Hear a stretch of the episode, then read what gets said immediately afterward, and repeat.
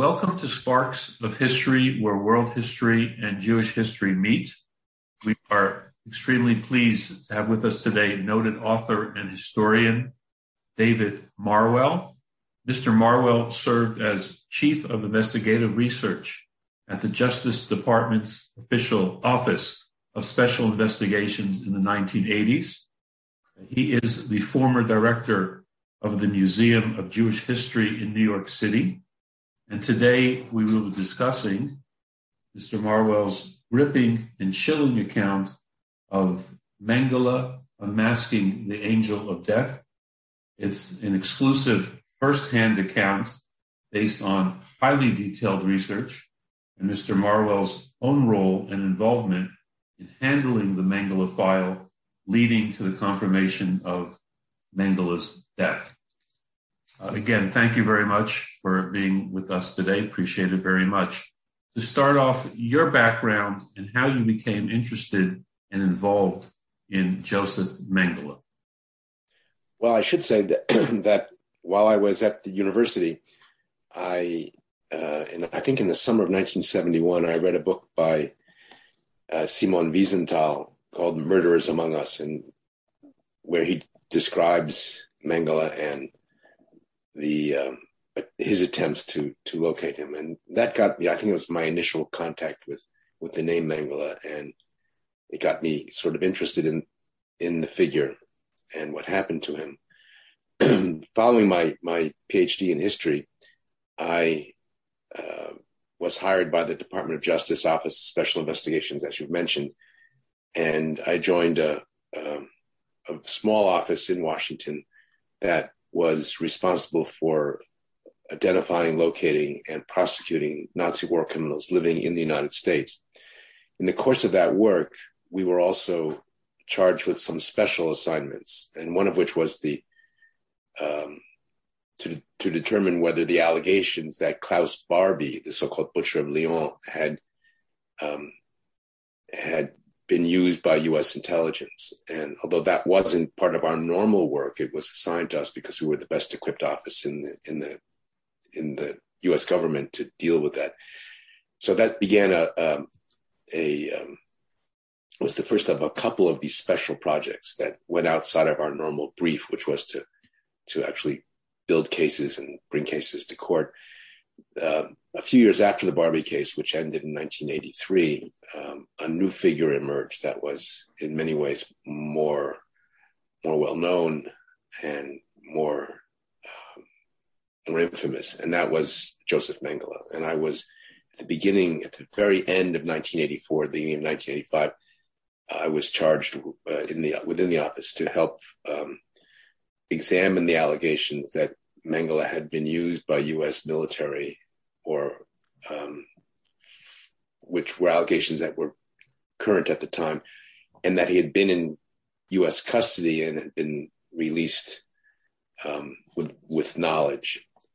So we began to to examine those charges, and as the investigations moved on, um, it was broadened to include a, a, search for for Mengele, a manhunt for him another office of the Justice Department was brought in, the U.S. Marshal Service, and soon the German government and the Israeli government um, joined us in this tripartite investigation. By way of, of background, what were the early influences that shaped Mengele? Well, he he was um, in in my book. I tried to to see if I could discover um, in the early life of Josef Mengele any hints at that would reveal um, the man that he had become. And I will say that in his childhood, he had a, a relatively unremarkable childhood. He was um, born into a prominent, wealthy family that owned one of the largest businesses in the town of Günzburg in, in Bavaria. He had uh,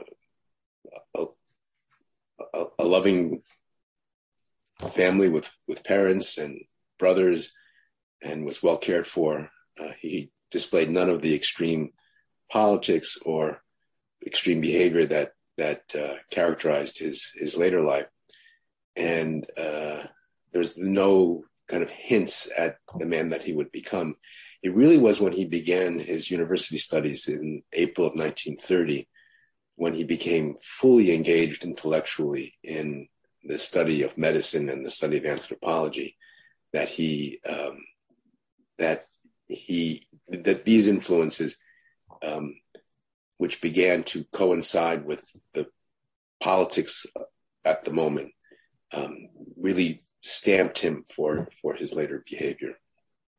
Um, what what education, university education, did he receive, and how did this mold his theories of racial hygiene? Well, he he he didn't create the theory of racial, racial hygiene. He he was exposed to it in his studies of anthropology and medicine. He, in fact, got two advanced degrees, two PhDs, one in medicine and one in anthropology. And he studied with the elite teachers of his time. Um, he many of some of them had had received the Nobel Prize. Others would later on in their lives and careers.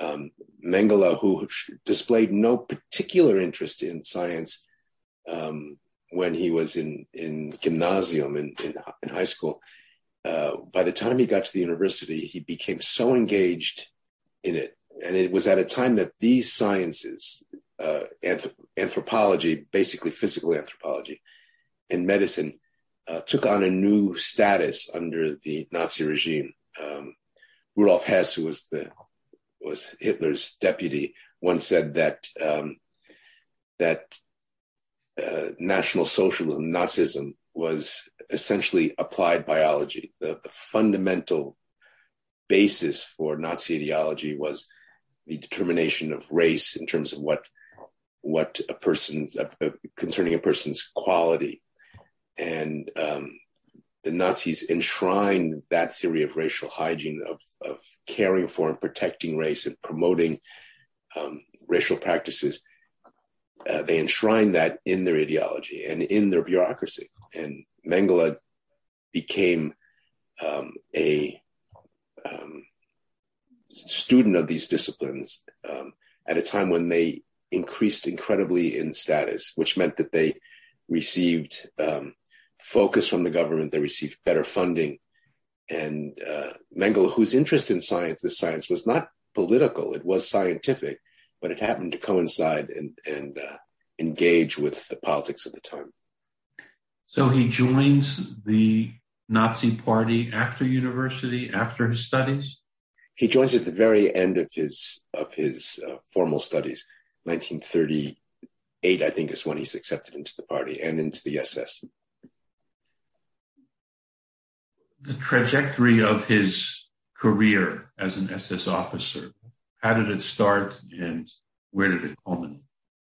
Well, I should say that in his um, educational career, he started off at the University of Munich, received his PhD in in in uh, anthropology and his medical license from Munich. He then went on to get an advanced degree in medicine from, from, the, from the Frankfurt University and became an assistant there to the head of the Institute for Racial Hygiene in Frankfurt.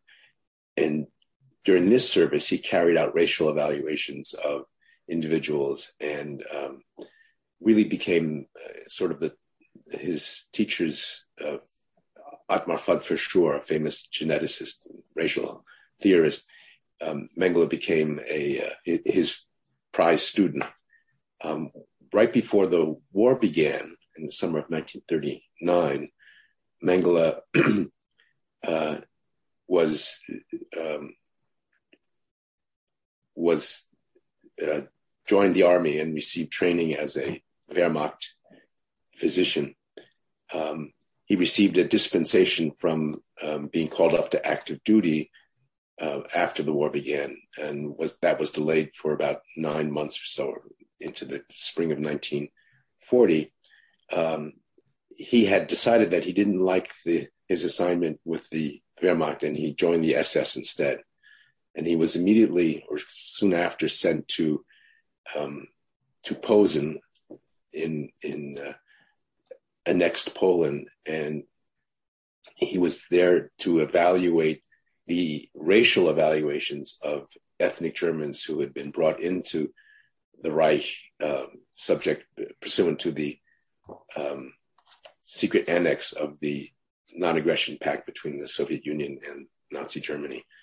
So he was he was applying his his anthropology and medical knowledge almost from the very beginning uh, of the war.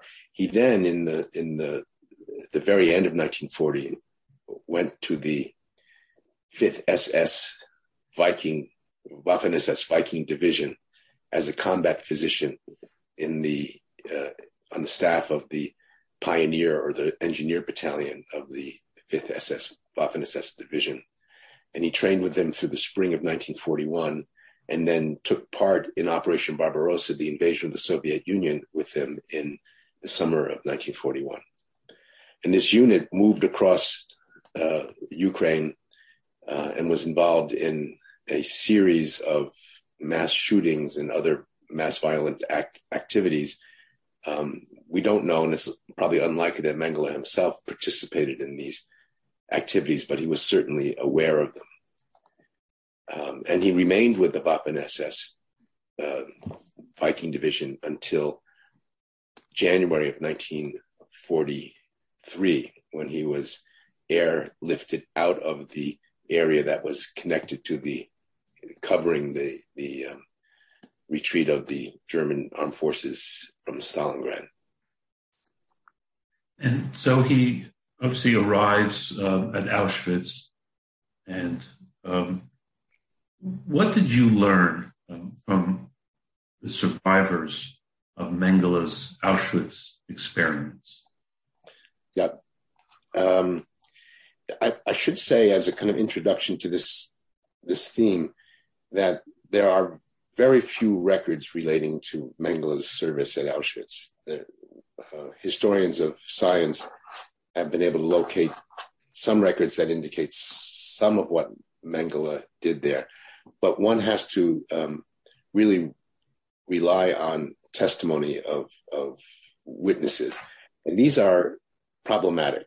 Uh, problematic not because people uh, lied about what happened, but because many times they would make statements about Mengele's activities that were beyond their ability to have known that. Um, I always use the standard that a person can speak authoritatively about what happened to them, but it's difficult for them to speak about the larger context because they have no way of, perceiving that. So that much of what the witnesses say about what Mengele did, although it it illuminates what their own personal uh, experience was, it doesn't really um, provide a reliable um, reliable information about what Mengele's objectives were, what his what what his procedures were, what what his overall plan was, and that has to be reconstructed from um, from other kinds of evidence, the, the, the scattered documentary evidence that exists, and from the testimony of um, some of his colleagues, and importantly, also the physicians and other medical personnel who assisted him, who had who were inmates in their own right, but who were forced to assist him. These people had a, a more um, contextual understanding of what he was doing. They weren't traumatized children. Um, they weren't um, subjected to his experiments themselves, but they witnessed the experiments as, in many cases, as professional um, uh, medical experts or as anthropologists. And, and, what did you discover was his goal, his research? Well, as I say, it's it's almost impossible to know exactly what he was doing, but I should back up one step and say that when Mengele was airlifted out of out of uh, Soviet Union and in January of 1943, he ended up in Berlin, and there he connected with his former mentor, Otmar von Verschuer, who had become the director of the Kaiser Wilhelm Institute in Berlin. And Mengele was associated with that institute from January of 1943 until he went to Auschwitz in May of 19, at the end of May of 1943. And he got to, to know the, the staff of the institute and associated with them understood their scientific interests and um, his connection with the institute was very important to understanding and to kind of reconstructing what he was doing at Auschwitz because he he acted in very close cooperation with the Kaiser Wilhelm Institute when he was at Auschwitz. So, what do we know? In my book, I talk about uh, six areas of research that it appears he was involved in, and they include, um, among other things, uh, the seeking the the um, the cure for a disease called Noma, which was an, an oral cancer that had emerged at Auschwitz um, because of the poor conditions, poor nutrition and sanitation conditions. He was interested in, in eye color and examining um, the influence of, of hormones on eye color because eye color was a difficult issue for geneticists at the time since so many different physical factors contribute to eye color and so many potential um, genetic connections are involved. And he did work at Auschwitz in connection with one of the physician, one of the uh, scientists at the Kaiser Wilhelm Institute, a woman named Karin Karin Magnussen. Uh, he did experiments um, on the impact of of certain hormones when when uh, dropped into the eyes of of individuals. He was also interested in um, something called specific proteins, which was um, an attempt to use these so-called specific proteins to determine uh, race and, and other things. He was interested in physical anomalies. This was an anthropological interest. That is, uh, he was interested in in dwarfs and in giantism and giants. Uh, he was interested in other physical anomalies, uh, clubfoot, uh, hunchback, things like that um, where he was interested in collecting specimens of these growth anomalies to be displayed and, and, and used for medical training. He was interested in in in, in gypsies and their anthrop- anthropological uh, um, characteristics. Uh, there's a theory, and I believe it to be true, that Mengele, when he got to Auschwitz, was interested in in um, gaining his so-called habilitation, which is a, a postdoctoral status that one achieves in Germany if, if one wants to have a, a university career or a uh, to run an institute or something like that. It's an advanced postdoctoral uh, degree in a way, uh, status, um, and that it, it, was at least plausible, if not likely, that Mengele was using his time at Auschwitz at the Gypsy camp to collect information and anthropological studies to to write his Habilitation Schrift, which is the postdoctoral dissertation. Um, so there's a there were a series of different kinds of uh, inquiries that Mengele was interested in in pursuing. Did the um, Nazi leadership directly know of? Were they aware of Mengele's activities at Auschwitz? Yes, although most of what he did he did on his own on his own time. Um, but he's in in his performance appraisal that was carried out by the chief physician at Auschwitz in August of 1944. Uh, it is mentioned that he used his time and his knowledge of anthropology to carry out useful experiments. Um, so that is certainly known. And um, Mengele, uh, with um, other physicians at Auschwitz, were involved in a, in a series of, of different kinds of scientific endeavors that were were meant not only to promote their own careers, but also to assist. Um, many of them were very practical kinds of experiments to assist uh, the Nazis um, in their plans. Um, yeah.